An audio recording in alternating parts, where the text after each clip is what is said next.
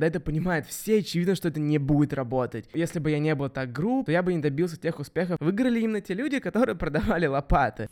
Привет, это второй выпуск подкаста. Наконец-то мой подкаст доступен в Apple подкастах. Это был реально сложный путь, потому что мне отказывали два раза, и только на третий раз мои подкасты наконец-то опубликованы в приложении на iPhone. Вы их можете слушать, кстати, именно там. Сегодня будем обсуждать о том, как принимать эффективные решения и как принципы, которые у вас есть, будут влиять на эффективность решений, которые вы принимаете. Я не буду скрывать, некоторые из идей были позаимствованы у Рэя Далио в его книге «Принципы жизни и принципы деятельности», вроде называется именно так. Рекомендую всем к прочтению, потому что книга действительно повествует о чем-то интересном и важном, и она не настолько масс-маркет, как книги вроде, я не помню, как точно называется, но типа как работать 4 часа в день и богатеть, вот что-то типа такого, но это прям совсем уж какой-то трешовый масс-маркет. В этом плане книга Рэя Далио не настолько плоха, как вы могли подумать, поэтому я вам рекомендую к прочтению вполне адекватный взгляд на какие-то базовые жизненные вещи, но и сегодня мы будем обсуждать, каким образом принципы, которые у вас есть, могут сделать ваши решения наиболее эффективными, и почему именно принципы влияют на эффективность каждого вашего решения. Для того, чтобы лучше понять, что такое принципы, я хочу привести пример аналогии с игрой, потому что в игре есть правила, которые определяют то, как необходимо действовать различным игрокам. Жизнь, по сути, это та же самая игра, с более высокими ставками, с более глобальными событиями, с более весомыми результатами, но это та же самая игра, и ваши принципы, которые вы зададите в своей жизни, будут являться правилами вашей игры, которые вы устанавливаете. И эти правила игры как раз и необходимы для того, чтобы успешно а, принимать какие-то решения и а, быть более э, успешным в обществе, ну, в типичном понимании, как я понимаю, под успехом в а, массовом сознании является большое количество, не знаю, денег, большое количество каких-то других социальных э, бенефитов, то есть это социальные связи и так далее. Но еще раз, необходимо понять о том, что жизнь — это игра, в которой есть правила, а принципы — это как раз правила, которые задаете именно вы. И как раз-таки про эти принципы я сейчас и расскажу. Любой человек каждую секунду, каждый день, каждый час, каждый месяц принимает миллионы решений,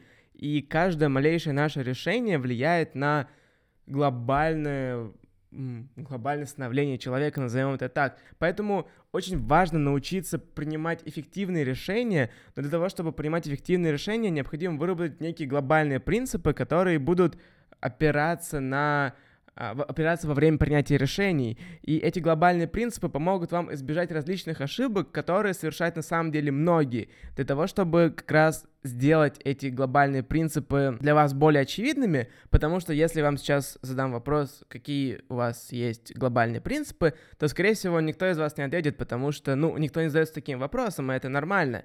И как раз-таки для того, чтобы принимать эффективные решения, необходимо понять, какие есть у вас принципы, как именно они помогают вам а, в принятии тех или иных решений. Принципы влияют на наши действия, а действия, в свою очередь, влияют на наши успехи или неуспехи, а наши успехи или неуспехи влияют на наше счастье. Но, опять же, если мы берем счастье как какое-то осознанное, осознанное состояние потребностей, то есть какой-то список потребностей, которые вы хотите получить, но а, основная идея такая, что создание устойчивых и правильных принципов будет вести к эффективным действиям. И, например, Рейдалио в своей книге выделяет несколько принципов, среди которых принцип быть искренним. Почему он говорит об этом? Он аргументирует тем, что в его компании гораздо легче и проще быть искренним, гораздо проще говорить о реальных ошибках, которые есть. То есть нужно серьезно говорить о том, что окей, я ошибаюсь, я что-то не могу, я что-то не умею и так далее. И работать над этим, это будет более продуктивным, чем если скрывать эти ошибки и не работать над этим.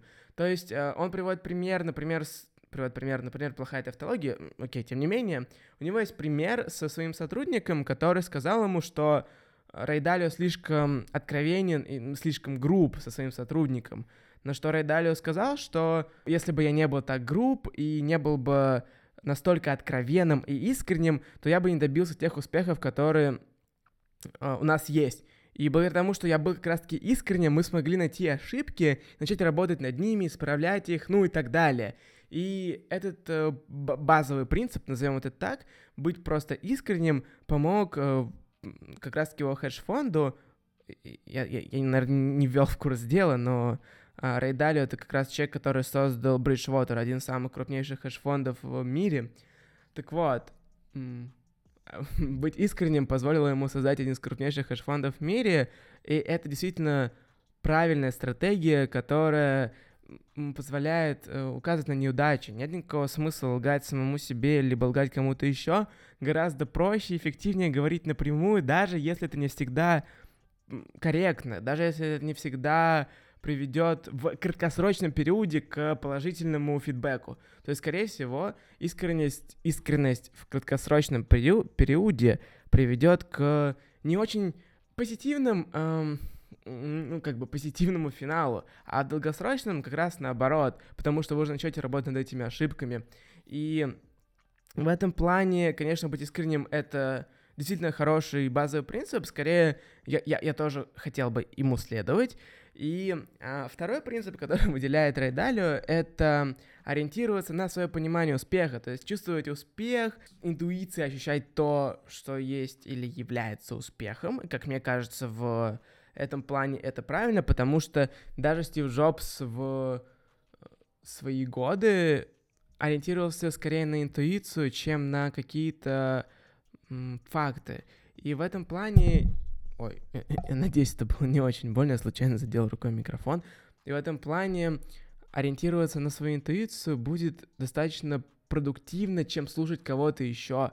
Есть очень хорошая цитата, я уже не помню кого, что я всегда слушаю, но не всегда следую. В этом плане здесь все то же самое. Необходимо всегда слушать других людей, но всегда следовать так, как вы считаете нужным. И это приведет к действительно большему успеху, чем слушать кого-то и следовать каким-то другим идеям. То есть необходимо быть скорее честным самим собой и поним- иметь какое-то свое понимание успехов на личном опыте, либо на просто интуиции, почему бы и нет. Но хочу сразу сказать, что интуиция, как мне кажется, это результат накопленного интеллектуального опыта, который не проявился еще. То есть э, интуиция, она тоже результат какого-то интеллектуального опыта. Не помню, кого это я прочитал, но это, это, это тоже не моя идея, если что, но интуиция, как мне кажется, она не строится ни на чем. Какое-то вдохновение, или какие-то изобретения, они строятся на предыдущем интеллектуальном опыте прежде всего. То же самое с э, интуицией, потому что она — это как раз-таки результат вот этого вот интеллектуального опыта, который впоследствии привел к внезапному озарению, но не что-то случайное. То есть это сложно объяснить, но, как мне кажется, интуиция — это тоже какой-то опыт до возвращаемся к нашему принципу. Ориентироваться на свое понимание успеха важно для того, чтобы понять, чего хотите именно вы и чего м, понимаете вы, то есть что для вас является ориентиром. Ориентиром для вас э, должны быть вы сам. Как бы это не звучало, может быть, даже немножко банально, но тем не менее именно вы должны чувствовать э, успех, если он есть, и двигаться в этом направлении, даже несмотря на то, даже несмотря на то, что...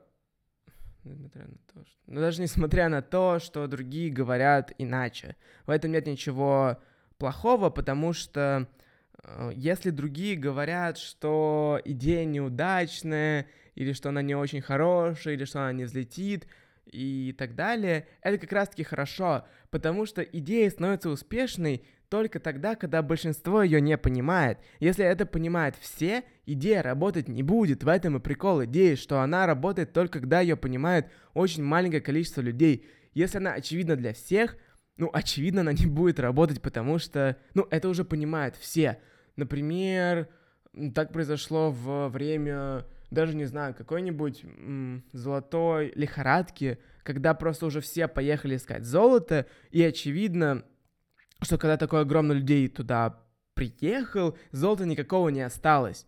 И... А знаете, кто выиграл в этот момент, когда была золотая лихорадка? выиграли именно те люди, которые продавали лопаты. То есть э, очень много людей приехало за золотом, золота не было, но они все равно хотели его искать. Те люди, которые делали средства для средства производства, ну, назовем это так, потому что лопата — это как раз-таки средство для того, чтобы добывать золото, ну, вы поняли, да, которое потом продается. Так вот, заработали именно те люди, которые создавали лопаты, но не, за... но не заработали те люди, которые добывали золото, потому что их было слишком много. Это было очевидно просто для всех, что в какой-то части Соединенных Штатов Америки есть золото, и его много, и надо его добывать. И это понимали абсолютно все. И когда это понимают все, очевидно, что это не будет работать. Поэтому вам необходимо не вам необходимо, а просто я бы советовал ориентироваться на свое понимание успеха, на тот э, успех, который видите именно вы. Третий, не менее важный принцип — это не бояться совершить ошибку, потому что все, кто что-либо делают, они ошибаются, и это нормально.